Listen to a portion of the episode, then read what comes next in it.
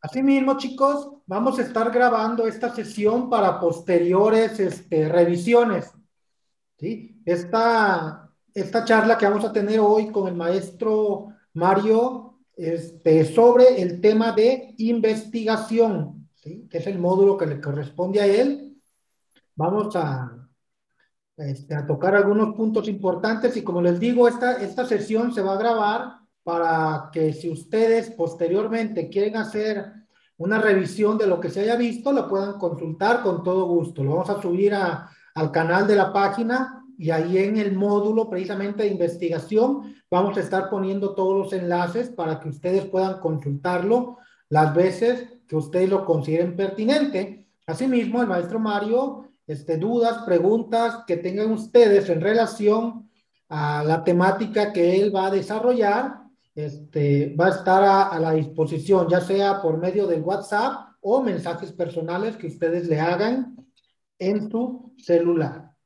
Asimismo, comentarles de la maestra Claudia, que es la, la coordinadora académica de la maestría. Ella nos va a orientar sobre todo el proceso, todo lo que ustedes necesitan, qué les hace falta, qué hay que hacer, así como información relevante de cada uno de los aspectos de la maestría. Ahorita ella va este, a tomar la palabra, pero por lo pronto, hoy tenemos sesión en el módulo de investigación con el maestro Mario Espinosa González. Por mi parte, maestro, les doy la bienvenida. Qué bueno que nos encontramos aquí, que hayan hecho un esfuerzo para poder conectarse. Este, ya se están integrando los demás compañeros en el transcurso de la, de la sesión. Vamos a estar este, recibiéndolos. Por mi parte, muy buenos días y sean ustedes bienvenidos. Maestro Mario.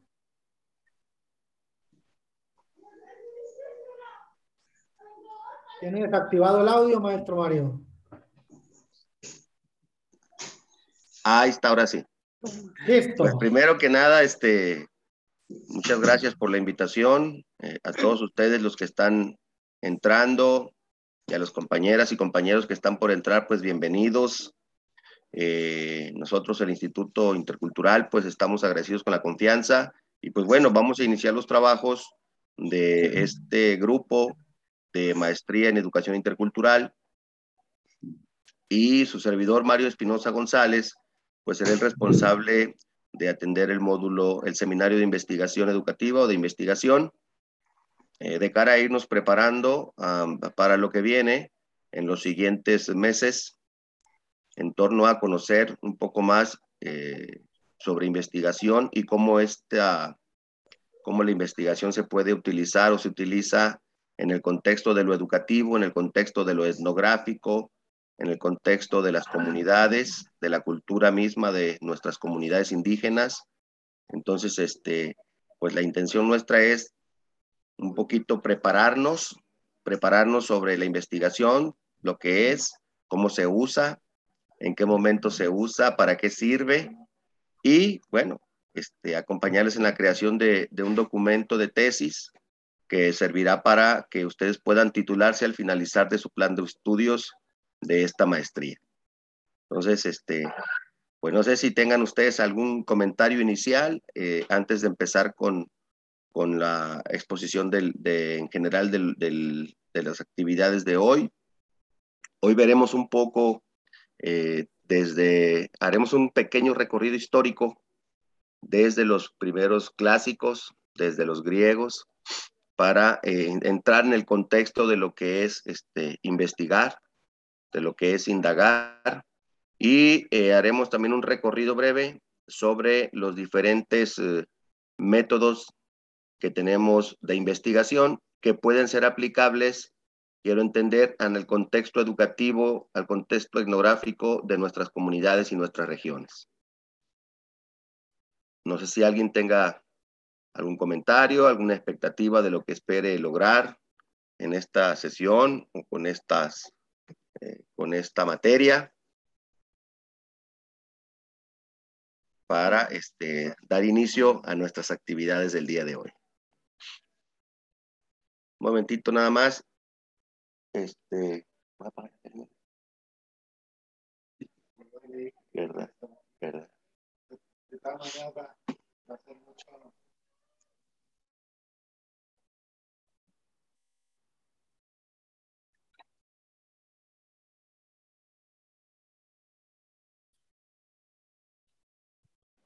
Sí, bueno, entonces, sin más preámbulos. no se pongan serios. Ya no empezamos. Vamos a empezar este presentando. Sí tengo. Muy bien.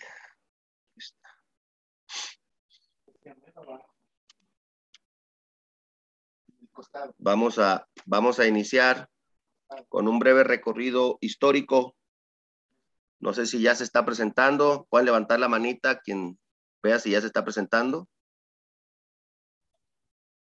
Sí, maestro, ya está presentándose.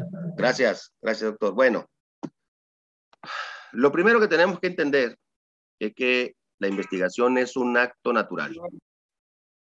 La investigación, eh, como tal en su esencia, es producto de la curiosidad y producto de la necesidad, de la necesidad de contar con, conocimiento, con saberes, con información sobre aquello que ignoramos. Entonces, eh, básicamente, si pudiéramos eh, remitirnos a culturas que tengan relación en alguna forma evolutiva con la sociedad nuestra o la sociedad latinoamericana, pues la más cercana es eh, la sociedad griega, la cultura griega que es retomada en muchos de sus aspectos por los romanos, que luego se convirtieron, por supuesto, en el referente económico, militar, cultural y hasta legislativo para muchas sociedades de Europa en aquellos años y después eh, de los diferentes reinos que surgieron en la misma Europa y posteriormente en México, bueno, en, en el continente americano ya como, como tierra conquistada, como colonias.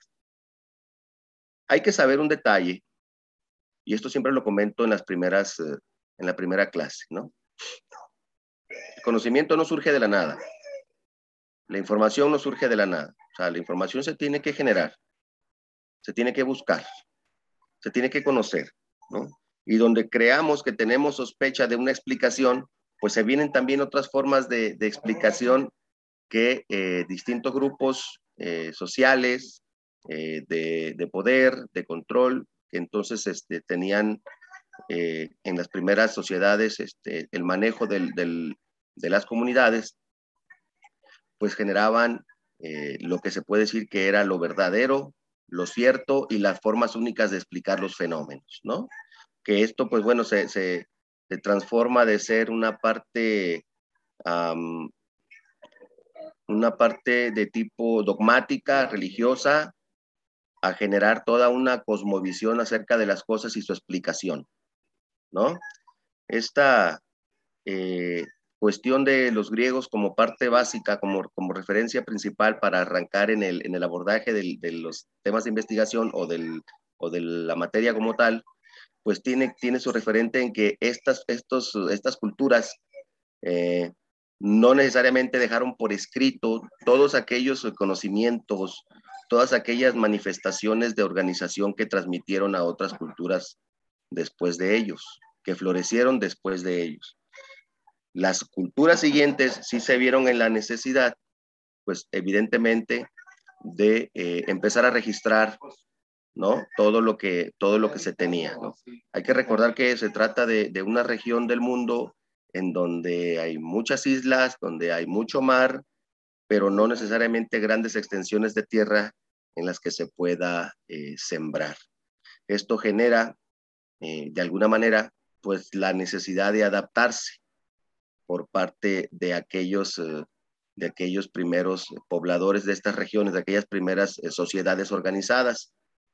Y en esta forma de organizarse, en esta forma de generar algo de producción para ellos y para su supervivencia, también se fueron generando formas nuevas de identificar eh, cómo hacer para organizar la información, cómo hacer para este, registrar eh, los datos, los tiempos, los momentos, los climas, los cambios. La observación fue un, uno de los referentes más importantes para las primeras culturas porque pues, no se tenía un sistema básico de, registro. Entonces, es, es, es ante esta necesidad es que surgen esta figura denominados los escribas, que son quienes empiezan, por supuesto, válgase la redundancia, a registrar, empiezan a escribir datos, cantidades, momentos, lugares. Y, todo esto permite que también haya, pues, posteriormente una, una evolución en el concepto mismo del conocimiento, en el concepto mismo de cómo lograr eh, obtener información, de cómo lograr aprender otras cosas que incluso no estaban a la vista en las mismas regiones en las que se vivía.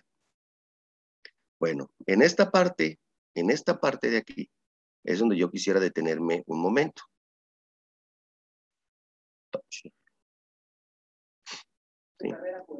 Hasta aquí, hasta aquí este momento histórico, se empiezan a generar formas de organizarse para eh, que exista toda una estructura en los núcleos de las comunidades en donde surgían estas sociedades. Ahora, ¿qué tiene eso que ver con investigación? Pues prácticamente tiene que ver todo, maestras y maestros. La curiosidad, como dije al principio, es la base del conocimiento. La forma de organizar esta, esta búsqueda de cosas, esta búsqueda de datos, esta búsqueda de comportamientos, es lo que va a permitir a las, a las personas, a estas sociedades, eh, les va a permitir organizar, sistematizar información y encontrar explicaciones lógicas ante estos descubrimientos, ante esta información que se, que se empieza a conocer, ¿no? Luego también, por supuesto que está esta, esta organización, esta sistematización de, los, de la información, de los datos que se van descubriendo, de los registros que se van haciendo, va a permitir hacer evolucionar ¿no? El conocimiento que se tiene por otras nuevas formas que permitan además acceder a mejores cosas o a más cosas, a más información, a más beneficios, ¿no? Ustedes este, entenderán como maestros o entenderemos como maestros que pues la investigación es una actividad que hacemos diario, ¿no? Todos los días hacemos investigación. Entonces yo quisiera que se tomen ahorita dos minutitos dos minutitos para ustedes hagan un ejercicio de introspección y digan, ah, chis, el profe está loco, ¿cómo que yo todos los días investigo? No, si yo no todos los días hago investigación. No, si hacen investigación todos los días. Quiero que se tomen dos minutos para que piensen en qué actividades de su vida cotidiana es que ustedes hacen algún tipo, el que sea, de investigación. Dos minutitos.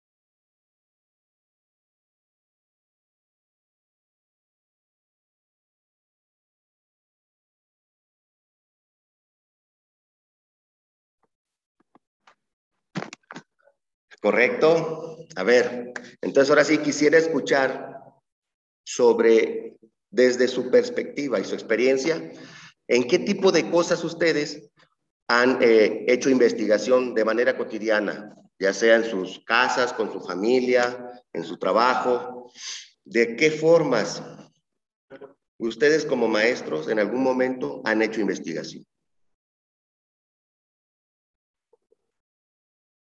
Adelante, ¿eh? sin, sin, sin, sin pena, sin vergüenza. De eso se trata esto, nadie nace sabiendo, así que vamos a hacer nuestras aportaciones desde lo que podamos.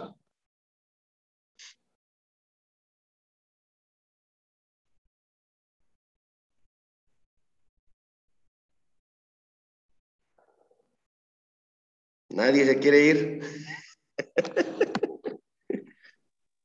Adelante, Sergio. Este, una de las investigaciones que, que hago en, en, lo personal es una observación directa con los niños a diario, cómo van mejorando, cómo, cómo se van desarrollando a través de la observación.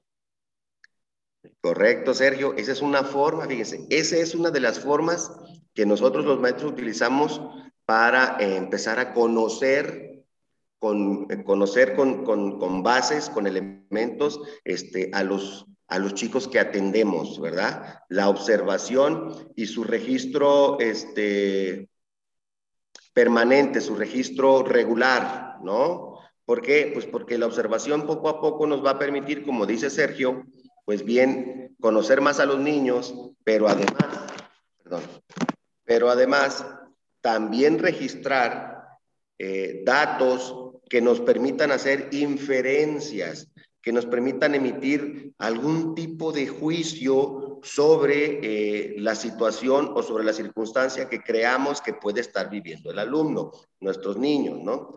¿Alguien más? ¿Algún otro ejemplo de posible investigación que hacemos este, de manera cotidiana, maestras y maestros?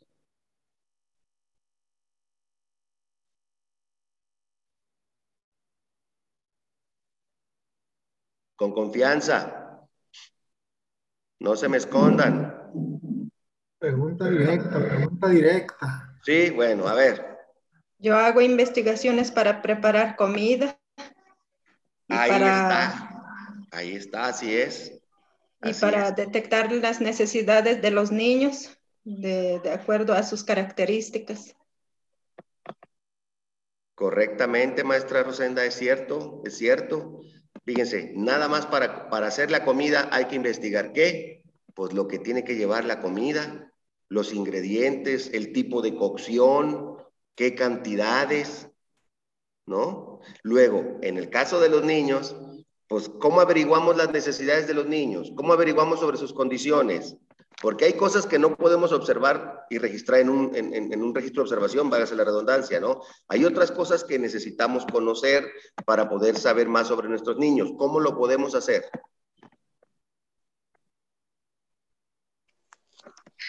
Profe, buenos días. Yo en mi caso hago el diagnóstico de cada alumno y visitas domiciliarias, ah, domiciliarias para ver qué apoyo le están dando al niño de acuerdo a sus capacidades. Dile, ahí está otra.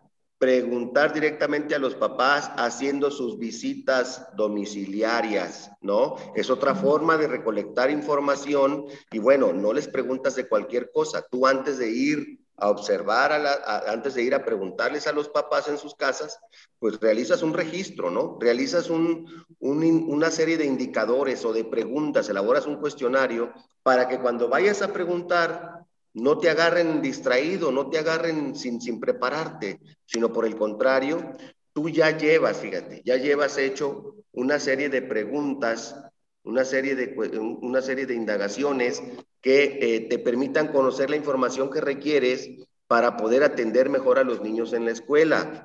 Ahora, no puede ser cualquier tipo de preguntas, porque si bien recordarán, tenemos que tener mucho cuidado con la parte de cómo nos acercamos y qué tanto nos acercamos a las familias, sino la información que recojamos nos tiene que dejar eh, datos suficientes como para poder eh, identificar esencialmente cómo ayudarles con aspectos escolares a los niños, si hasta incluso un poco con aspectos emocionales, pero esto se tiene que cuidar mucho porque va a depender de tanto de la penetración que tenga la maestra o el maestro en la comunidad, es decir, la aceptación, los años de, que tenga en la comunidad, eh, la relación que lleve con los padres de familia, cómo la vea la comunidad a la maestra o al maestro, para entonces saber eh, o para poder estar en situación de determinar qué preguntas puedo hacerle a los padres. Ustedes saben perfectamente que no le puedes preguntar cualquier cosa, aunque tú creas que es lo relevante, ¿no?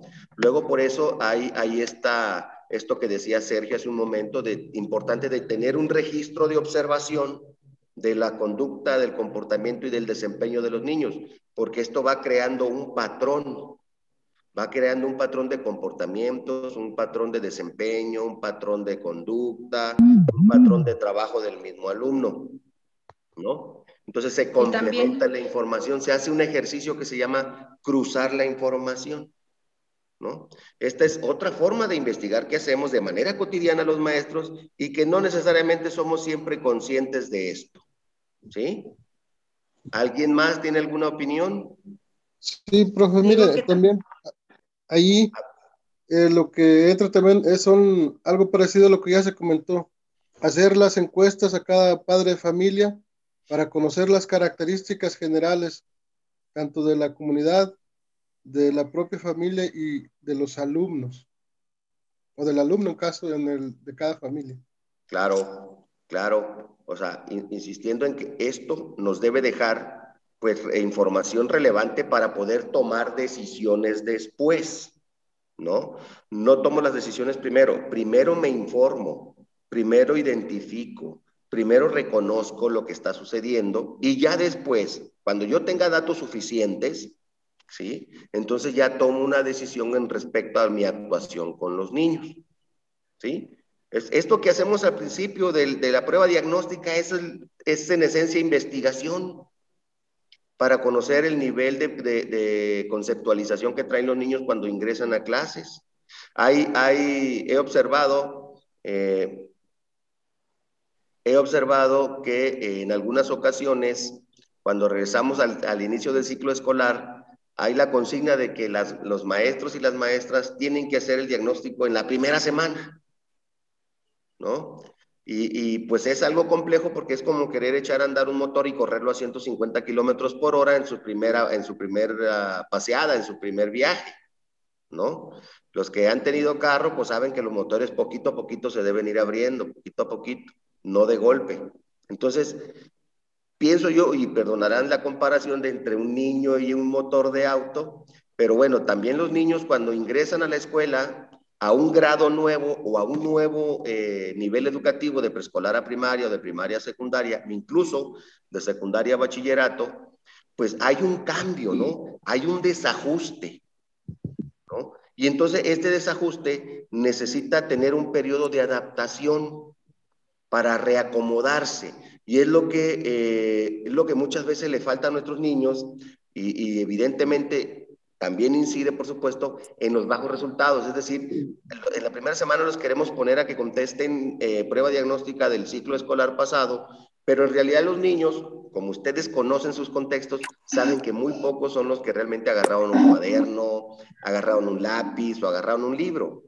¿No? Entonces hay que reacostumbrar otra vez a los niños una vez que regresamos, ¿no? Para poder estar en condiciones de decir, ahora sí puedo establecer más o menos un diagnóstico, ¿no? Pero ya, ya les di un tiempo de, de un periodo de adaptación en el regreso a clases. Lo mismo cada periodo que nos vamos, ¿no? Yo conozco maestros que cada periodo de clases, entre periodos vacacionales, eh, pues regresan y los primeros días los hacen así como que recalentar otra vez tantito el motor, porque 15 días que se vayan los niños, ya, ya este, eh, ya es un cambio, ¿no? Ya es un, como que dejaron de hacer cosas los niños. Entonces hay que reacostumbrarlos, ¿no? Y todo este periodo pues nos permite a nosotros observarlos bien, identificar las necesidades que traen, identificar los avances que tienen, ¿no? Para poder tomar decisiones bien fundamentadas con respecto al trabajo de los niños. Le pido una disculpa, maestra Anabela. Veo que levanta usted su manita desde hace ratos. Le pido una disculpa. ¿Algo que aportar, maestra? La escucho con todo gusto. Este, pues a lo mejor voy a hacer algo repetitiva en relación a lo, a lo de el trabajo con los niños, ¿verdad? Nada más ahí para agregar que también, por ejemplo, el estado emocional, al momento en que el niño llega al aula le preguntamos, ¿cómo estás? Entonces ahí nosotros nos estamos dando ah. cuenta de cuál es el estado emocional de, del niño que estamos recibiendo en la escuela. Sería nada más agregar eso. A diario, siento que a diario nosotros vivimos con una investigación, es algo, como dice usted, eh, una vida, ¿cómo le diré? Este, de investigación. Salimos a la calle, preguntamos, no sé, una dirección, un nombre de una calle, este, recetas de cocina en casa. O sea, vivimos en sí, en siempre investigando, siempre preguntando. Ya en el aula, pues nos enfocamos más que nada a los alumnos, eh, el rescatar conocimientos previos, el conocer el estado emocional del alumno. Efectivamente, así es, maestra Anabela, así es. Y ustedes se preguntarán, bueno, ¿y todo esto qué tiene que ver con la materia de investigación? ¿O cómo nos va a servir esto, no? Para la investigación. Pues básico, básico. Por las características de esta maestría, ¿sí? Regularmente las actividades de investigación para su proceso de titulación, pues se centran en, en dos o tres metodologías básicamente, ¿no? Se puede hacer la que ustedes quieran. Pueden seleccionar el, el proceso metodológico que ustedes quieran una vez que los podamos conocer, una vez que los podamos identificar, conocer sus características. Pero este, hemos descubierto que mucha de la, de la información que se recoge con los procesos de investigación en esta maestría es, es utilizada regularmente incluso en los consejos escolares o en las reuniones de consejo en, las zonas para tomar decisiones sobre programas y proyectos que puedan eh, llegar a las comunidades. Finalmente lo que buscamos es que la comunidad, no solo yo mejore, sino también mi comunidad pueda tener una opción de mejorar en sus condiciones generales. La idea es hacer análisis formales, ¿no? Pero ante todo, pues la idea también es identificar los métodos variados, los métodos de investigación que eh, existen y que pueden ser utilizados dentro del contexto de lo educativo, es decir, en la actividad que nosotros de manera profesional realizamos cotidianamente. Entonces, existen en, en, en, en lo general, existen dos formas de hacer investigación. Bueno, hay unos más abiertos que dicen que son tres formas. Bueno, vamos a revisar poco a poco en los siguientes semestres un poco de cada una.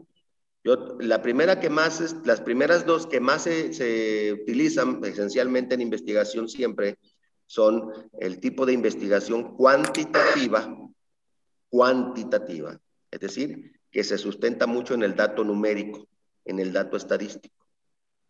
Y el tipo de investigación cualitativa, que se fundamenta mucho en la apreciación, en el juicio apreciativo sobre resultados, sobre identificación de cosas, pero estos juicios de apreciación están fundamentados en instrumentos que nos permiten recolectar datos de manera confiable y formal, ¿no? Existe un tercer paradigma que muchos dicen que no y otros dicen que sí, mientras haya un autor que lo haya publicado, que una editorial le haya dado su respaldo editorial y le haya publicado su libro, pues es, una, es un autor que tiene toda la validez y confiabilidad. Y este, este tercer paradigma es una mezcla de ambos que se llama método mixto o el ejercicio mismo de combinar lo cuantitativo y lo cualitativo se conoce como conciliación paradigmática, es decir, se concilian, se juntan, se complementan tanto lo cuantitativo como cualitativo para dar eh, como resultado procesos de análisis más completos, más abarcativos, este, y que toman en, considera en consideración todos aquellos uh, elementos alrededor del sujeto o del fenómeno que se investiga. Luego es muy común, es muy común que eh, cuando hacemos investigación al principio nos perdamos, ¿no?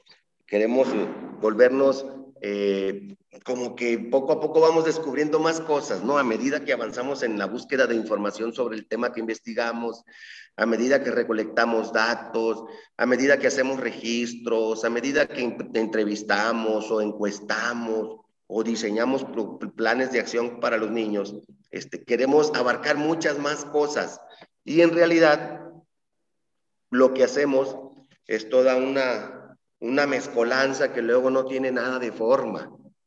Aquí lo importante en, en, la investigación educativa es que ustedes sean capaces eh, de identificar un problema, una situación que, que, puede ser resuelta interviniendo directamente en el problema o bien analizando directamente el problema. Hay diferentes maneras de resolver un problema y todo depende de lo que quiero lograr,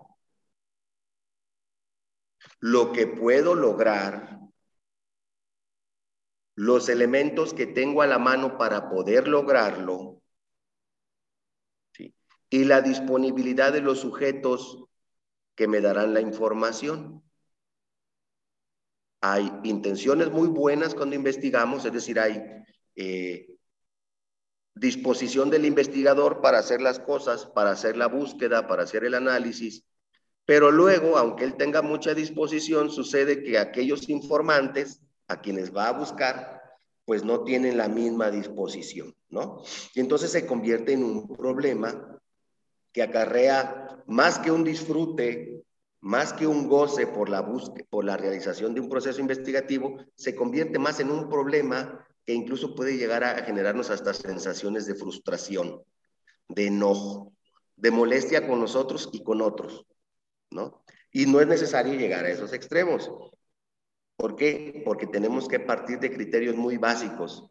Yo, cuando, cuando me dicen, profe, yo quiero investigar tal tema, yo, yo veo este problema en la comunidad, yo quiero hablar sobre este asunto, me preocupa esto, quiero conocer más sobre este asunto, creo que por aquí está ocurriendo algo y, y si les pregunto a los papás estas cosas, podré tener información para, para poder este, eh, estar más seguro de lo, que, de lo que estoy haciendo, ¿no? De lo que quiero hacer. Entonces lo pregunto, yo les pregunto, saluda Anabela, yo les pregunto, yo, yo casi siempre les digo, bueno, a ver, a ver, vámonos despacio, vámonos despacio. Primero que, primero que nada, el tema o problema que yo quiero investigar es importante, es relevante dentro de mi, dentro de mi contexto. Ojo, porque en investigación educativa no hacemos investigación generalizada, ¿no? Y les voy a decir ahorita por qué, tantito. O sea, la investigación que hacemos, los descubrimientos que logramos, solo son válidos y confiables en su, en su eh, descripción, en su análisis, hasta en las sugerencias que puedan hacer para el contexto en el que se hizo la investigación. Si yo hago una investigación en el contexto de la secundaria de Guasamota, mis resultados, mis descubrimientos, aunque tenga relación en su forma de organización con otras comunidades más o menos del mismo tamaño, es decir, Santa María de Ocotán, Guajolota, Llano Grande, este, no tendrán, o los charcos, no tendrán la misma aplicación esos descubrimientos en los otros lugares, aunque tengan las mismas características. ¿Por qué? Porque no tienen todos los mismos elementos ni las mismas condiciones. Vamos, cada comunidad, cada comunidad, cada ciudad, cada localidad tiene su propia microcultura. Allí, aunque sean tepehuanos, sean huicholes, sean coras, todas las comunidades, aunque tengan la denominación tepehuano, tienen sus diferentes costumbres también y tienen su dinámica de, funcionamiento como núcleo social, como núcleo comunitario. En tanto, mis descubrimientos solo pueden ser aplicables al contexto en el que realicé mi investigación. Así, para que no estemos pensando que a lo mejor lo que yo haga de trabajo de investigación es aplicable para todos. No, habría que estar en otra situación o habría que estar en una, en una situación de poder abarcar más comunidades, de poder abarcar más lugares. Entonces, a esto se remite mi segundo punto. El primero es, ¿es importante? Este tema que yo quisiera buscar, ¿será importante? De entre todos los que hay en, el, en, la, en la, comunidad, en, entre todos los problemas que yo observo dentro, que afectan el, el proceso educativo, ¿este es importante? ¿Por qué? Segundo, ¿con qué recursos cuento para hacer mi investigación. Es decir, si lo que yo pretendo investigar ¿sí? es factible que lo pueda hacer de acuerdo con mis recursos. Si es posible que yo lo pueda hacer de acuerdo con mis recursos económicos, con mis recursos de tiempo, con mis recursos de acceso bibliográfico. Y eso me lleva al tercer punto. Segundo, cuento con los recursos para realizar la investigación que quiero o no. Tienen que considerarlos, ¿eh? No puedes decir tres y tengo y uno no. No, no, no. Hay que tenerlos todos para estar más o menos seguro de que mi investigación la voy a poder hacer en tiempo y en forma. Tercer punto. Hay información en fuentes de consulta distintas sobre el tema que yo quiero investigar sobre el tema que yo veo que es importante investigar. Si tenemos si tenemos información en revistas, en libros, en programas, en, eh, no sé, hay una gran cantidad de fuentes de consulta que se pueden usar, ¿sí? Si existe información sobre el asunto, al menos a, a nivel teórico, ¿no? O sea, porque para escribir necesitamos primero también conocer un poco y leer sobre el tema que vamos a escribir, sobre el tema que vamos a redactar. Entonces, ¿hay información? ¿Hay fuentes de consulta suficientes? Este, ¿Tengo acceso a bibliografía o a libros o a artículos? Luego, entonces, aquí sí es importante hacer este paréntesis. Cuando vamos a buscar información sobre el tema, será bien importante que la información que busquemos sea eh, en páginas indexadas o a partir de artículos indexados o libros que ya tenemos, como son el programa de estudios, el programa multigrado, eh, la propuesta de trabajo, eh, los diferentes materiales bibliográficos que se han publicado por parte de lo que era el INE, que también sigue siendo muy buen material de consulta, independientemente que estamos en otro sexenio, este, pero eso no niega que es material de consulta muy bueno. Este, pero también hay, hay otras fuentes de consulta que son artículos en línea de, revistas indexadas. Este término de indexado o revistas indexadas refiere más a la cuestión de que son publicaciones que tienen un alto nivel de confiabilidad que son válidas, vamos, ¿no? A lo mejor si encuentro en Wikipedia cierta información este, y la busco en un artículo, a lo mejor aparece la misma información, ¿no? Y hasta casi, casi los mismos párrafos, ¿no? Ha pasado. El detalle es, eh, a la hora que yo ponga mi, mi referencia, cuando yo ponga mis datos de la fuente de consulta, pues no nos vamos a, poder este, quedar con, eh, no, no nos vamos a poder quedar con eh, el dato de Wikipedia, sino tendremos que poner la fuente de consulta de la revista o del libro donde encontramos ese, esa, esa cita, ¿no? Ese texto que podamos haber utilizado. Estas cosas que les digo, pues forman parte de los primeros elementos que tenemos que ir considerando conforme vamos a ir avanzando en esta, en esta materia. ¿no? Entonces, son tres, tres elementos hasta ahorita de consideración para saber si lo que voy a hacer es importante, si es importante el tema y por qué. Si tengo, cuento con los recursos yo, yo como investigador, porque yo voy a ser el investigador, yo voy a buscar mis datos, yo voy a ver cómo le voy a hacer para, para conseguir mis, mis datos. Cuento con los recursos personales para hacerlo, de carácter económico, porque a lo mejor van a sacar copias o a lo mejor van a imprimir un material o van a, no sé, dependiendo de lo que vayan a querer hacer. Tres, ¿existe información sobre el tema que yo quiero investigar? ¿Hay otros que hayan escrito sobre el asunto? ¿Sí? Con esos tres elementos, ¿sí? Pudiéramos tener eh, ya así como que las condiciones para poder iniciar algún proceso de investigación. Darle adelante un tema de investigación. Esos son elementos básicos, ¿eh? elementos esenciales. Ahora, lo que me gustaría mostrarles un momento es eh, los diferentes métodos de investigación que existen, ya sea cuantitativos o cualitativos, ¿no? Yo uso mucho un libro que con muchísimo gusto les voy a compartir en el grupo, porque la idea del doctor Ricardo, de la maestra Erika, de la maestra Claudia y su servidor, pues es que ustedes no tengan que hacer un gasto extra si no lo necesitan, sobre todo a nivel de material bibliográfico, ¿no?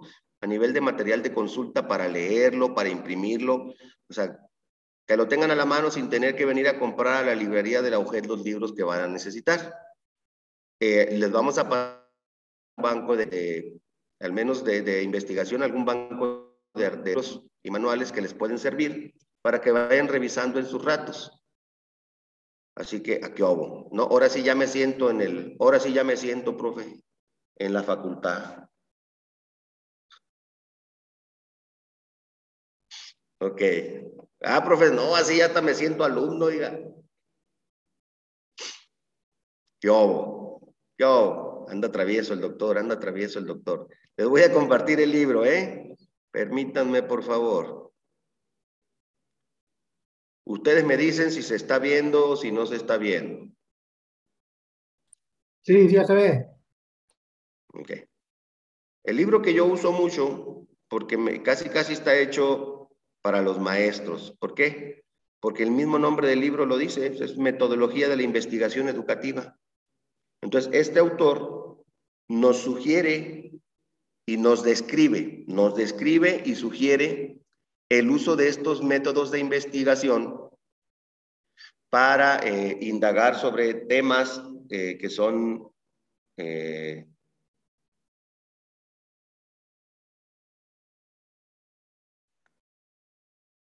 sobre temas que son o que están relacionados con lo que sucede en las escuelas, ¿no?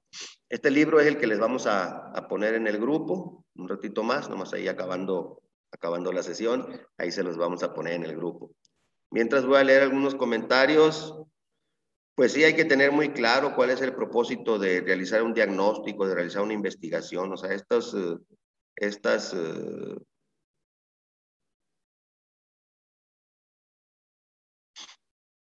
esto hay que tenerlo muy claro, por eso lo empezamos a platicar desde ahorita y es importante pues que vayamos conociendo eh, los métodos de investigación porque les van a ayudar a tomar una decisión sobre aquello que quieren lograr con, con su trabajo de investigación. Hay una parte donde se confunde, donde se confunde mucho eh, porque eh, planteamos un problema y planteamos una pregunta de investigación, la duda general. Y seguida de la pregunta viene el objetivo general. Entonces, estas tres primeras son como la columna vertebral de todo, de todo el tema de investigación.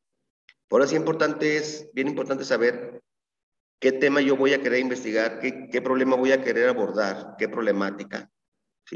Y tener bien claro los alcances que quiero tener con ese tema, hasta dónde quiero llegar.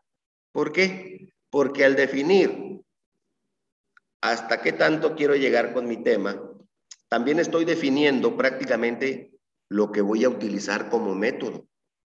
Entonces, no es de buscar un método porque sí, no, es que mi objetivo, mi objetivo de investigación, mi tema de investigación, mi pregunta de investigación, caigan casi, casi como, como viene el calcetín, así que resbale bien bonito, ¿sí? que quede bien calzadito para que se vea que hay una relación muy clara.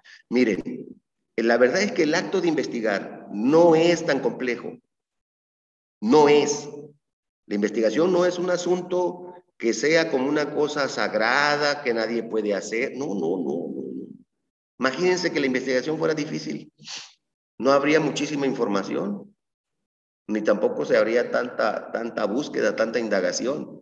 No, la investigación debe ser como es en su, en, su, en su aspecto natural, debe ser un acto natural, ¿no? Y debe realizarse casi, casi que, que cada paso te va diciendo lo que sigue, ¿no? Que no tengas que eh, conflictuarte demasiado para identificar qué paso sigue, qué sigue en la búsqueda, qué sigue en la, en la, conformación de datos, ¿no?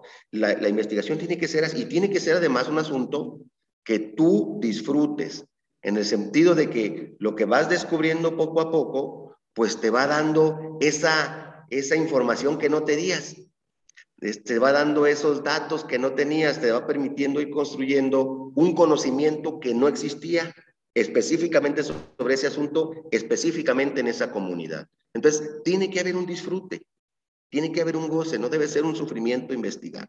Contrario, debe ser un acto al que yo le saque provecho y lo disfrute, lo goce, que yo vaya conociendo, que yo vaya gozando cada vez que voy descubriendo una relación, porque ya observé, porque ya entrevisté, porque ya encuesté, porque apliqué una estrategia que me funcionó y, digo, ay, caray, por aquí me puedo ir con más actividades y por ahí, sea, que sea así en ese nivel, ¿no? No, no como un asunto de sufrimiento para ustedes ni para mí, sino que sea un asunto de el, el, descubrir por, porque es lo, es lo padre, es lo, es, lo, es lo bueno de este asunto, ¿no? Uno investiga para descubrir algo que no conoce.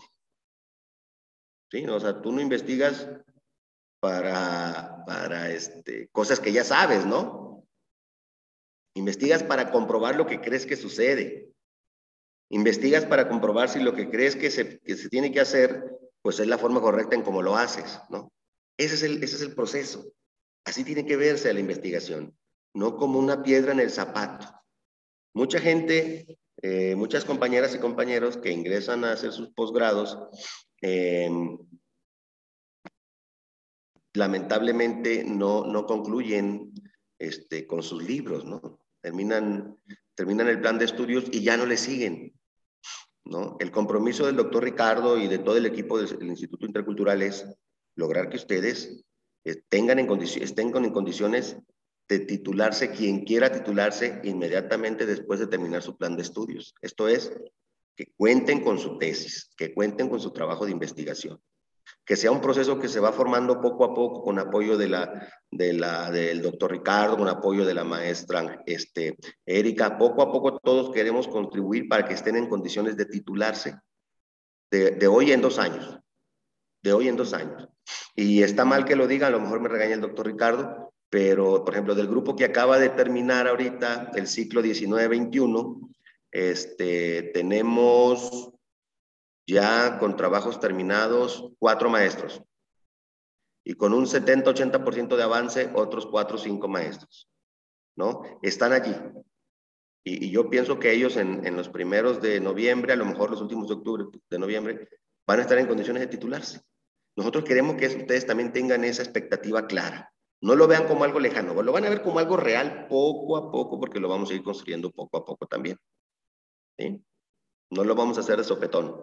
Cada semestre le vamos a ir aportando al capítulo y al capítulo, de manera que cuando lleguemos a las últimas sesiones, prácticamente estemos revisando nada más sus, este, eh, el, formato, el, acabado de la tesis. Ese es mi compromiso. Y es el compromiso de todos los que estamos en el, intercultural. Entonces, ahí nos vamos a ir poco a poco para que no se me, no se me estresen. Miren, este libro, que, es, un, es una compilación, es decir, eh, una persona que se llama Vizquerra, Rafael Vizquerra Alcina, compiló una serie de métodos de investigación que se podían aplicar perfectamente al contexto educativo. Y compiló eh, métodos de investigación de corte cuantitativo y de corte cualitativo, como para que podamos irlos conociendo poco a poco y podamos decir, este, pues conozco estos métodos, eh, se tratan cada uno de este, este método se trata de este, este método se trata de aquello, y entonces este, estar en condiciones de tomar decisiones eh, para la selección de un método. ¿Qué es importante? Pues bueno, eh, considerar en esta, si ustedes observan aquí en la página que está a la vista en el índice, bueno, leer, leer sobre la elección del método, ¿no? Será importante porque esta lectura nos ayuda un poco a decidir, bueno, ¿cómo le hago para decidir qué investigación voy a usar? ¿Qué método voy a utilizar? Y a lo mejor será bueno irse empapando de esto. Como, como cualquier tesis, como cualquier trabajo de investigación, pues bueno, el, el, la investigación debe contar con eh, la formulación de, de, del problema, la formulación de una pregunta general, eh, y la formulación de un objetivo general. Es decir, lo que me diga claramente qué quiero hacer y cómo lo voy a, cómo lo voy a hacer, hasta dónde voy a llegar. Pero también dentro de esta, de esta primera parte que conforma el diseño de un problema, o diseño de un tema de investigación, pues es el, el planteamiento de, de hipótesis o supuestos, ¿no? Porque pues estas nos van a permitir eh, plantear enunciados en los que yo redacte cuál es mi sospecha. Una hipótesis es una sospecha. Una hipótesis es una idea que yo tengo que creo que está generando el fenómeno o el problema o el tema que yo quiero investigar. ¿No? Y hay hipótesis eh, que son muy, muy evidentes, que se les llaman falsas hipótesis y hay otras hipótesis que requieren un poquito más de conocimiento del contexto en donde se va a estar eh, centrando mi, tema de investigación. Estas hipótesis, por supuesto, pues tendrán que ser comprobadas o negadas y eso ya dependerá de cómo evolucione la investigación, ¿no? Hay gente que, eh, que, piensa que plantear una hipótesis en una investigación eh, debe ser, la hipótesis debe ser comprobada, es decir, la investigación se tiene que hacer para comprobar la hipótesis. Y entonces, cuando se tiene esta perspectiva de que yo tengo que probar la hipótesis y no estoy mal, pues lo que, lo que sucede es que regularmente se altera la investigación, se alteran cosas del método de investigación. Y esto hace que el método pues ya no sea ese método, que sea cualquier otra cosa menos el método de investigación que habíamos seleccionado o que habíamos descubierto que le cae como anillo al dedo a mi tema. Entonces, aquí es importante que cuando yo plantee la hipótesis, ¿sí? Eh, pueda tener, y eso lo vamos a vivir juntos, ustedes y yo, podamos tener esa, esta cercanía para identificar el procedimiento de metodología que me pueda servir bien para poder analizar mi hipótesis, ya sea que descubra que yo estaba cierto en mi hipótesis o descubra que mi hipótesis, hipótesis es nula o es negativa, es decir, que, no era lo que yo creía, que todo lo que yo revisé bien metodológicamente me da a entender que mi hipótesis no era lo que yo creía, sino que era otra cosa. Pero para poder hacer tal o cual afirmación, es bien importante que sigamos un método bien, bien, bien, bien apegaditos, bien apegaditos, para no caer en el error, ¿no? Para no caer en la contradicción. Y en este proceso, en este proceso pues yo voy a, voy a acompañarles, ¿no? Para que tengamos eh, eh, esta parte bien, bien lo más clara posible. Por supuesto que cualquier investigación aparte de hipótesis, pues tiene que tener variables o categorías de estudio, tiene que tener una población con la que va a realizar su estudio, seleccionar esa población, eh, y todos los descubrimientos que se hagan solamente se van a centrar en su análisis sobre esa población que se selecciona. Si es por, este, por probabilidad o, si no es probabilístico, cuando es probabilístico o no probabilístico es cuando tú dices, bueno, este, es como cuando dices, ¿qué criterios utilizo para, para seleccionar la, la, la población de estudio, ¿no? Que ya son temas que vamos a revisar con más calma en las siguientes eh, sesiones. Y bueno, pues ahí tiene que haber un proceso de recogida de información y un, y una, y un proceso de análisis y conclusiones de los datos que recogí, ¿no? Para ver qué descubrí, qué logré, qué me faltó. Bueno, existe, insisto, dos, centralmente dos, vamos a hablar ahorita de dos tipos de investigación. Existe el que es cuantitativo y existe el que es cualitativo. Dentro de los métodos cuantitativos, ¿sí? Tenemos, por ejemplo, lo que son investigaciones ex post facto. Tenemos estudios o metodología descriptiva. Esta investigación ex post facto eh, eh, e investigación experimental pues pocas veces se puede realizar porque en educación nosotros no tenemos condiciones para hacer experimentos. ¿Sí? Quien se acuerda de la secundaria, si le tocó alguna vez hacer experimentos, siempre los experimentos estaban controlados. Si llevabas la sal o si llevabas la pastilla de, menta o, de... y la echabas en coca y salía así explotando la coca, ¿no? En, el volcán mentado, la actividad del volcán, ¿no? Pero eran experimentos controlados, escenarios controlados. En educación y más, y más todavía, en educación rural, pues no tenemos escenarios controlados. ¿Por qué? Porque cada familia es un microsistema. Entonces hay, hay muchas diferencias, ¿no? Que pueden alterar el resultado de lo que yo investigue. Entonces, regularmente nosotros no hacemos ese tipo de investigación a menos, ojo, que haya condiciones como para poder controlar ¿sí? estas variables, estas cosas que hacen diferente cada familia o cada hogar, ¿no? Y esto cuando se ha hecho, lo han hecho eh, las autoridades, ¿no? Acá, que hacen un pilotaje de un programa, ¿no? Si llevan que llevan un comedor y quieren ver los efectos de la nutrición en los niños en, seis meses. a partir de las dietas que se dan en el comedor comunitario, ¿no? Entonces que tiene que haber muchísimo control sobre la preparación, sobre las dietas, sobre las porciones, sobre la población misma que está, que está disfrutando, que estaría disfrutando del beneficio de este alimento. O sea, ¿sí me explico? Ahí más o menos es donde podía hacerse un trabajo, ¿no? Para determinar después si la dieta influyó o no en la mejora de la salud, en la mejora del peso, en los índices de, de, no sé, masa corporal o cosas así, ¿no? Entonces, nosotros, como la verdad es que como maestros de a pie, maestros de a pie, pocas veces estamos en condiciones de hacer un ejercicio de este tipo. Necesitaríamos estar así como que casi, casi tener un, una situación de mando eh, o de control o de, de acceso a recursos que regularmente nosotros no tenemos esos accesos. ¿No? Entonces, casi nosotros no nos metemos allí porque no hay condiciones para poderlo hacer. Insisto, tendríamos que tener muchos recursos para intentar hacer un trabajo experimental, ¿no? Porque de entrada, pues un trabajo experimental tiene que estar muy controlado todo. Todo el ambiente, todas las cosas que pueden salir mal tienen que estar así bien metiditas en una cajita como para que no se nos salgan de control.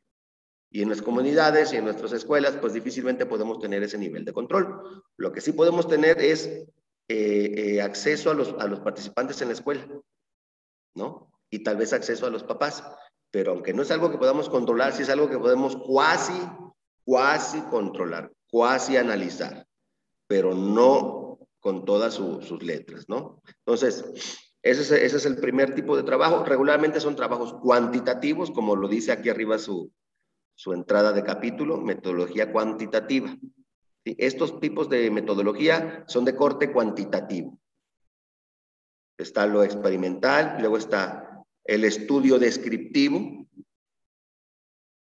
Apúntenlo porque les va a haber tarea, ¿eh? va a haber tarea. Estudios descriptivos. Luego, permítanme.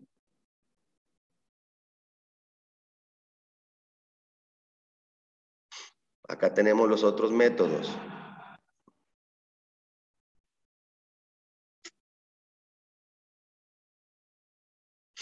Está los estudios de desarrollo, que estos pues se llevan, se llevan un tiempo más largo y van haciendo así como que ajustes, ajustes, ajustes, ajustes, ajustes. Están los estudios o el método comparativo causal, que como su nombre lo dice, pues es comparación de causa y efecto, ¿no? Encontrar ahí las relaciones, estudio comparativo causales. Y está los estudios correlacionales, estudios o metodología correlacional. ¿Sí? Esto en lo cuantitativo. ¿Sí? Regularmente los estudios cuantitativos eh, se realizan a partir del uso de eh, cuestionarios cerrados o encuestas. ¿sí? Y estas, pues bueno, pueden ser aplicadas en persona o pueden ser aplicadas este, en línea. ¿Cuántos de nosotros ya contestamos encuestas en línea durante este año? Todos, ¿verdad? Entren a la liga para que contesten este cuestionario del departamento, de la secretaría o así. ¿no? Se ha vuelto un método muy, muy utilizado para establecer o hacer diagnósticos situacionales uh, de condiciones, este, porque pues casi todos tienen acceso a Internet, ¿no? A partir de una liga y permite recoger información en un corto tiempo y con programas que prácticamente te, te arrojan las tablas con respuestas y cantidades y porcentajes y las gráficas, ¿no? Quien, quien usamos alguna vez este, en la secundaria el Excel o en la prepa, nos dimos cuenta de que era una batalla andar haciendo gráficas en, en los programas, ¿no? Con todo y que era mucho más sencillo hacer las gráficas en los programas que ponerse a dibujar las gráficas nosotros en aquellas hojas cuadriculadas, ¿no? O sea, de colorcito por colorcito y te tardabas hasta una hora y media para hacer una gráfica. Y ahorita con los programas actuales ustedes eh, envían datos, cargan datos y respuestas y, en una hora sacas todas las gráficas y todas las tablas, nada más para interpretar resultados. Pero bueno, así es la tecnología, así es como se está dando ahorita. En cuanto a la metodología de corte eh, cualitativo, que está de este lado, también tenemos este, eh, diferentes tipos de trabajo cualitativo. Regularmente nos centramos en dos o tres metodologías mucho, eh, los maestros. Eh, los maestros somos muy dados al trabajo, cuando hacemos cualitativo, mm, somos muy dados a la entrevista, a la entrevista abierta, ¿no? Para, para conocer de viva voz de los, de los uh, sujetos que son informantes, pues sus perspectivas y sus puntos de vista y hacer nosotros nuestro análisis, ¿no? En, en la metodología de investigación, de investigación cualitativa, pues bueno, eh, se revisan primero sus características. Llevamos tres métodos cuantitativos, o cuatro, que fueron el cuasi experimental, el descriptivo, el comparativo causal y el correlacional. No los hemos analizado, no los hemos revisado. Eso lo vamos a hacer en las siguientes sesiones. Es importante ahorita que ubiquen los nombres de esos métodos, ¿sí? De todas maneras, insisto, el libro se los vamos a poner ahí en el grupo para que lo puedan descargar e imprimir poco a poco, por segmentos o todo, según cómo anden en la quincena. Ahí ustedes van a decidir. Bueno, en cuanto al trabajo eh, cualitativo, me encanta porque, porque está bien, está bien, este, bien definidito. Vizquerra Alcina sugiere que los maestros o el que hace investigación educativa, si va a hacer una investigación de tipo cualitativa, o sea, con cualidades, no con cantidades, pues haga, eh, utilice alguno de estos métodos que están allí, que insisto, casi siempre usamos más eh, metodologías de corte cualitativo cuando se hace investigación educativa. ¿eh? Este, ahí están los, los métodos, que es etnográfico, etnografía educativa, estudio de casos, fenomenológico, teoría fundamentada, etnometodología y la investigación narrativo-biográfica. Son los tipos de métodos cualitativos que podemos utilizar en, en nuestro tema de investigación.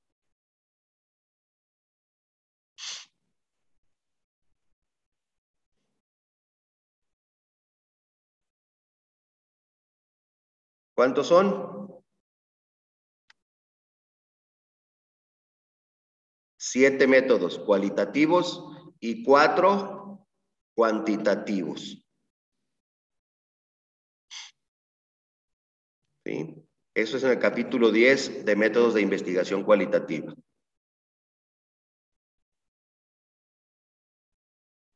Hasta aquí. ¿Algún comentario? ¿Alguna duda? Con toda confianza. Adelante.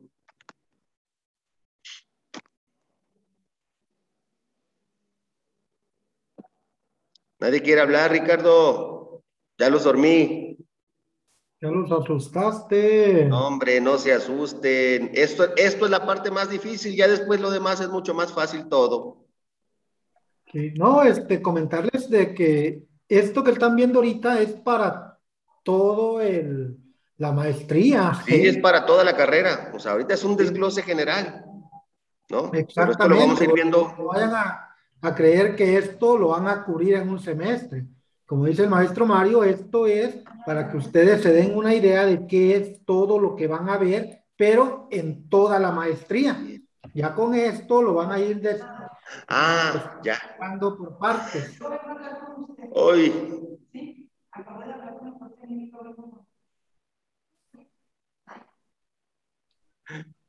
Entonces,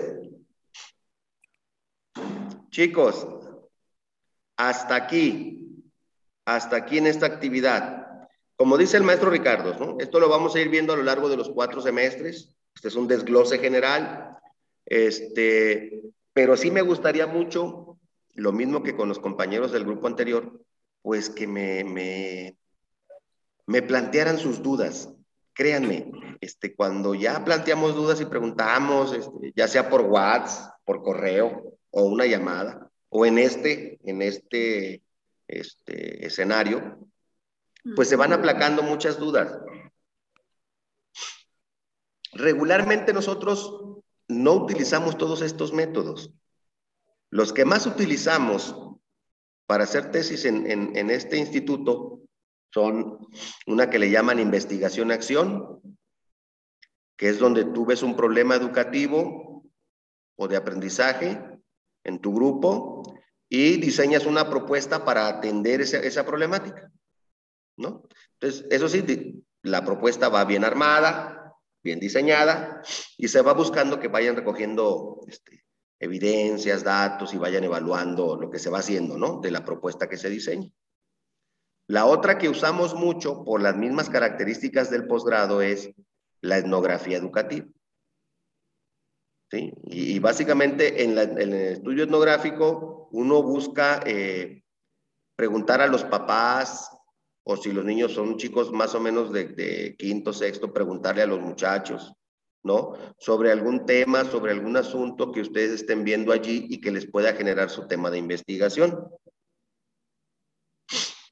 Otro que también este, se puede hacer de manera muy, muy, muy sencilla y concreta es, por ejemplo, el trabajo descriptivo.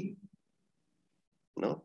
En el trabajo descriptivo, pues ahí, ustedes aplicarían un cuestionario que les ayudaríamos a, seleccionar o bien a, diseñar, si fuera su interés diseñar uno particular, se ayuda a diseñar para que ese cuestionario tenga solamente eh, preguntas, respuestas cerradas, ¿no? No sé si han contestado cuestionarios con respuestas cerradas, que regularmente tienen este, siempre, casi siempre, a veces casi nunca o nunca, o tienen mmm, total de acuerdo, muy poco de acuerdo, me es indiferente, en desacuerdo, totalmente en desacuerdo. O respuestas así que son las mismas, ¿no? Que se llaman encuestas cerradas en una escala que le llaman Likert. Likert, ¿no? Que, que son la misma respuesta siempre eh, para todas las preguntas que se hacen de, carácter cerrado. O sea, esta, esta sesión de ahorita eh, fue así como que muy, muy grande, ¿no? A lo mejor nos, nos fuimos así a ver todo, eh, pero vamos a ir desglosando estos temas conforme avancen los semestres. Si es, si es bien, bien importante va a ser que ustedes puedan este, acceder a este libro que les acabo de mostrar, a este material, y al menos de manera digital puedan revisar un apartado, un apartado. De entre los métodos de investigación que están en el libro. Entonces, yo nada más les dejaría un trabajo ahorita para de aquí a la siguiente clase, porque necesitamos discutirlo. Y aquí sí ya necesitaríamos que previo a su investigación de, tarea, pues podamos este, ahora sí que socializar un poquito más en este canal, ¿no? En esta sesión. Y, y la tarea básicamente es definir, ¿sí? Investigar, definir lo que es la investigación cuantitativa y lo que es la investigación cualitativa. ¿Sí? Y, por favor, mencionar sus características de cada una. Así. Y esto ya sería de trabajo para la siguiente sesión, que entiendo que sería a finales de octubre, ¿no, maestro Ricardo? Aproximadamente ahí en la página de, del instituto tenemos ya el calendario para que ustedes también puedan accesar e ir checando ya las fechas de que tienen sesiones los fines de semana para ir programando sus, sus tiempos. Asimismo, actividades y, y, demás, ahí en la misma página donde están todos los contenidos de, de cada uno de los módulos de este semestre, este, ahí se va a estar dando también información en relación a, a todo lo que tienen que hacer. Esto que acaba de comentar el maestro Mario acerca del libro, se les va a subir ahí en la plataforma para que ustedes lo puedan descargar y hacer las actividades que el maestro les está sugiriendo. Van a, van a poder hacer la, la, la, tarea con el uso de ese libro, pero quien quiera buscarlo en alguna otra fuente, en algún otro libro o en algún otro lugar, sientas en la completa libertad de hacerlo, ¿sí? para que no tengan esa idea de que no, el viejo este ya nos dio ese libro y no quiere que usemos otro, y nada de eso. ¿Eh? Ah, pueden revisar ese libro y pueden, dicen, no, no, yo prefiero buscar este, nada más les voy a encargar que no me vayan a bajar información del Wikipedia. ¿Sí? Ya en este nivel educativo ustedes buscarán información en algún libro o algún artículo de una revista en línea. Hay muchos artículos, muchos, muchos, muchos artículos este, en línea. Y, y, y, si tenemos todavía unos cinco minutitos, me gustaría mostrarles cómo hacer este, este ejercicio de navegación. Aquí Martina levantó la mano, maestro. Ajá, permítame. Sí. Adelante.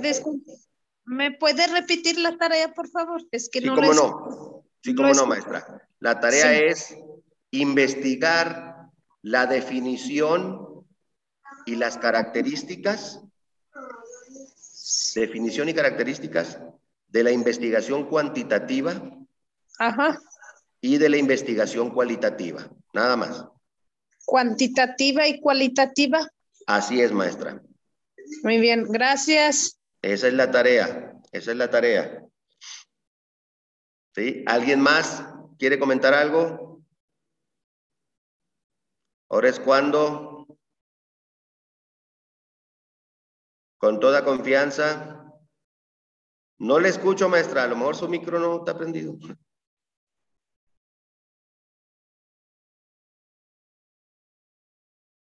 Ya se fue, la asustaste. No. Ah. Disculpe, ¿cómo dijo? Digo que si tienen más dudas ahorita, ahorita es momento de que me las digan para poderles ayudar a solventarlas. Pues yo nomás eso me, se me vino de dudas de la tarea porque no lo había escuchado muy bien.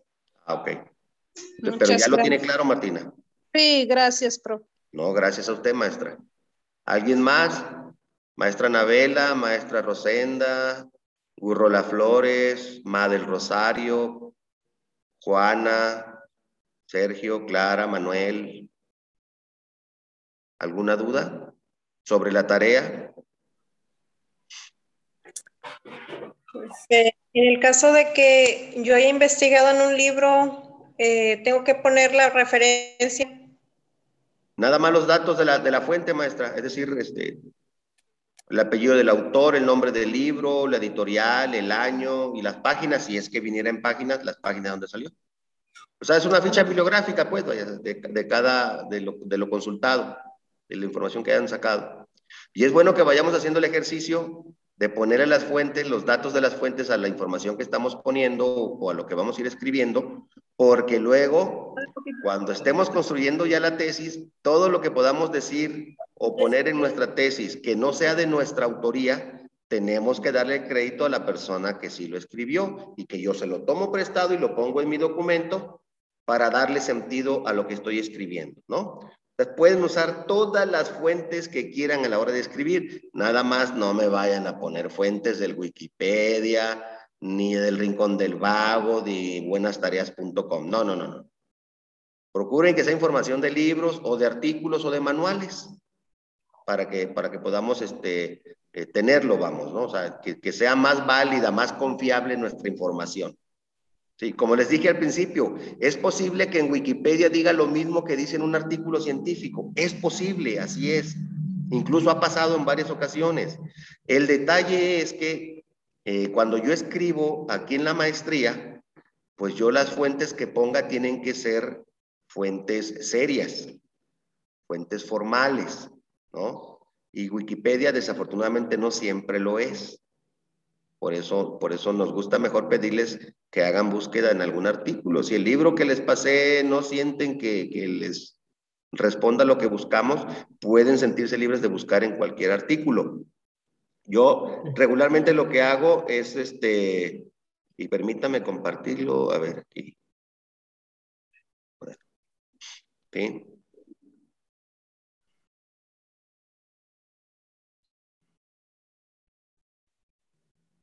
Permítanme. ¿Sí se está viendo la pantalla blanca, Ricardo? Sí.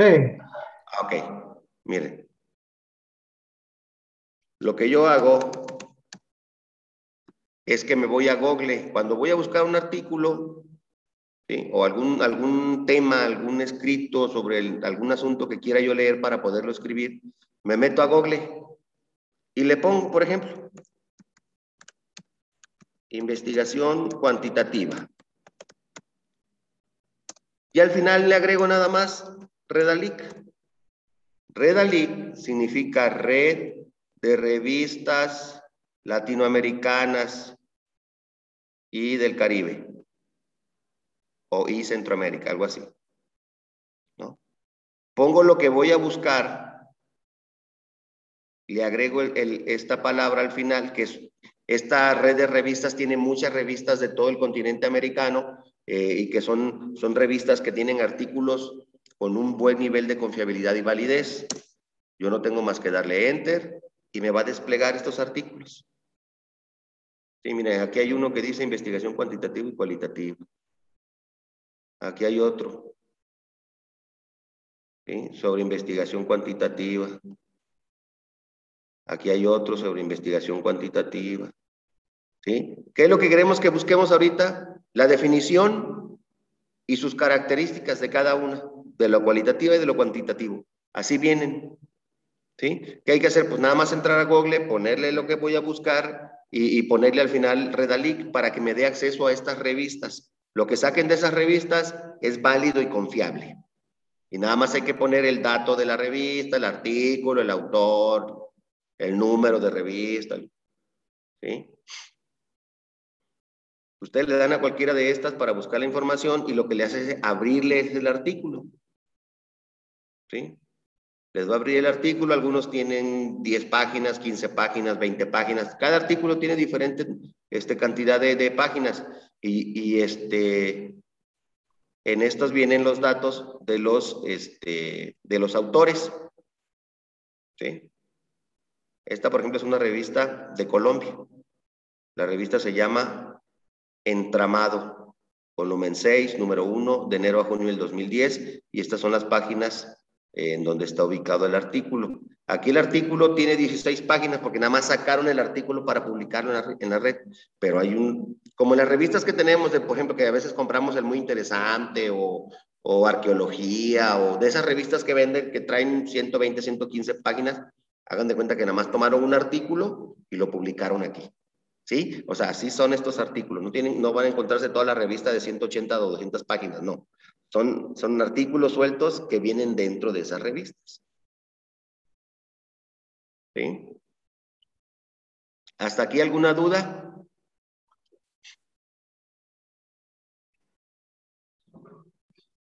Comenten con toda confianza.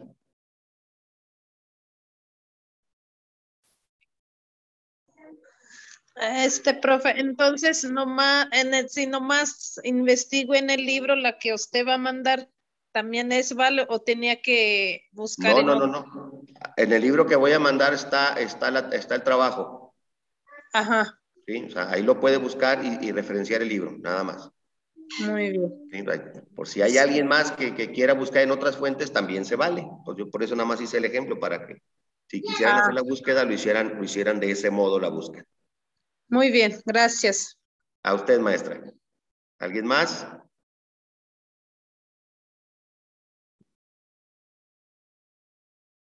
Bueno, si no hay dudas sobre la tarea, este, pues yo me, me despediría. Yo le agradezco al doctor Ricardo el espacio.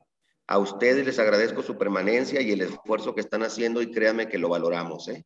Valoramos el esfuerzo que hacen de estar, de permanecer en la, en la sesión y pues nada, vamos a darle, vamos a darle para adelante y van a tener el acompañamiento de nosotros los siguientes eh, dos años que dura esta carrera y poco a poco vamos a ir construyendo, eh, en este caso, lo que va a ir siendo su trabajo de tesis, pero siempre es importante, pues, hablar primero sobre lo que es investigación y los tipos de investigación y los métodos que están adentro de cada tipo de investigación. Es bueno conocerlo porque les va a ayudar también a tomar una decisión sobre el tipo de trabajo que van a hacer para titularse, el tipo de tesis que vamos a construir con cada uno de ustedes.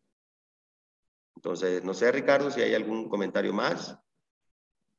Por nuestra parte, pues yo creo también agradecerles, este, si han tenido alguna complicación para ingresar en la plataforma, maestros, este, coméntenlo, díganlo. Este, ahorita, por ejemplo, les voy a compartir este, la pantalla de aquí. No sé si estén viendo mi pantalla. ¿Sí la están viendo? Sí. Sí, sí, sí, profe.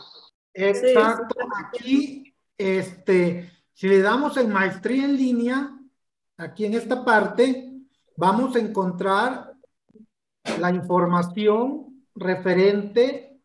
Aquí está, si no tienen el, el link para accesar, aquí está. ¿sí? Este es un video también explicativo de cómo ingresar a la maestría. Y aquí está el calendario que les decía. Aquí están todas las sesiones y si ustedes quieren una asesoría que estén aquí en la ciudad de Durango de manera presencial, aquí la vamos a ir organizando. La siguiente sesión es este sábado 25.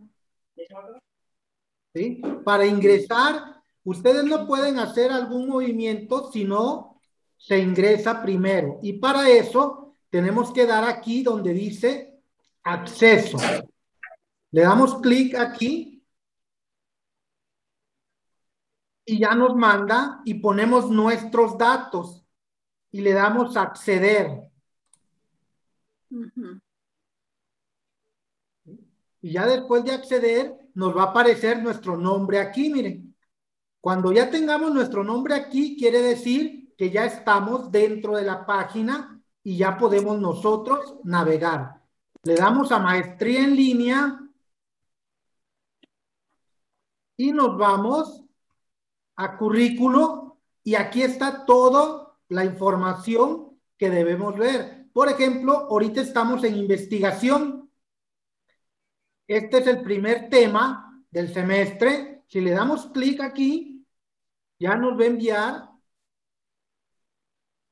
a todas las actividades que están ustedes viendo ahorita con el maestro Mario. Aquí también pueden dejar un, los libros. Aquí en este es un link donde está también mucha información, ¿sí? Y, para salir, pues le damos clic aquí y ya salimos. De todas maneras, en el video explicativo, ahí les dice cómo hacerle para moverse ahí en la red. No sé, maestro, ahorita antes de cerrar, ¿alguna duda, alguna pregunta al respecto? ¿Ninguna? Profe, este, no, el que no podía entrar, pero no sé si porque me equivocaba de ponerlo, pero lo intentaba y no, no, lo, no había podido entrar. Ok. Déjenme ver este. A ver, a ver.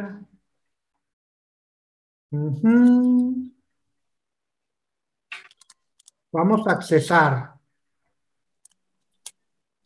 Déjenme compartir pantalla otra vez. Ahí está. Vamos a ponerle.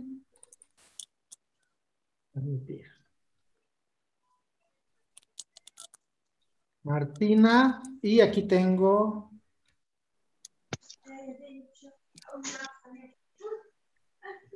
Le acabo de poner su usuario y contraseña. Vamos a acceder. No, si entró. mire. Aquí ya está, mire. ¿Sí lo ve? Sí, Aquí Ah, ya entonces- dice su nombre. más bien porque me equivocaba por las letras de la contraseña. Sí, yo creo que sí. Entonces salimos de aquí. Pero sí, sí, sí, sí ingresa con su usuario y contraseña. Muy bien, pues voy a intentar otra vez. Sí, si no, póngase en contacto con Claudia para ver si a- hubo algún error ahí al mandarle su contraseña. Muy bien, gracias. Adelante, ¿alguna otra duda? Si no, para cerrar la sesión de hoy y decirles que nos vemos el día sábado 25 con las otras dos módulos que nos toca. ¿sí? Por nuestra parte, maestro Mario, muchísimas gracias, chicos. Nos vemos la próxima semana. Que estén bien y tengan un buen fin de semana. Nos vemos. Gracias, chicas, chicos. Que pasen buen día. Igualmente. Hasta luego. Buen día. Un gusto.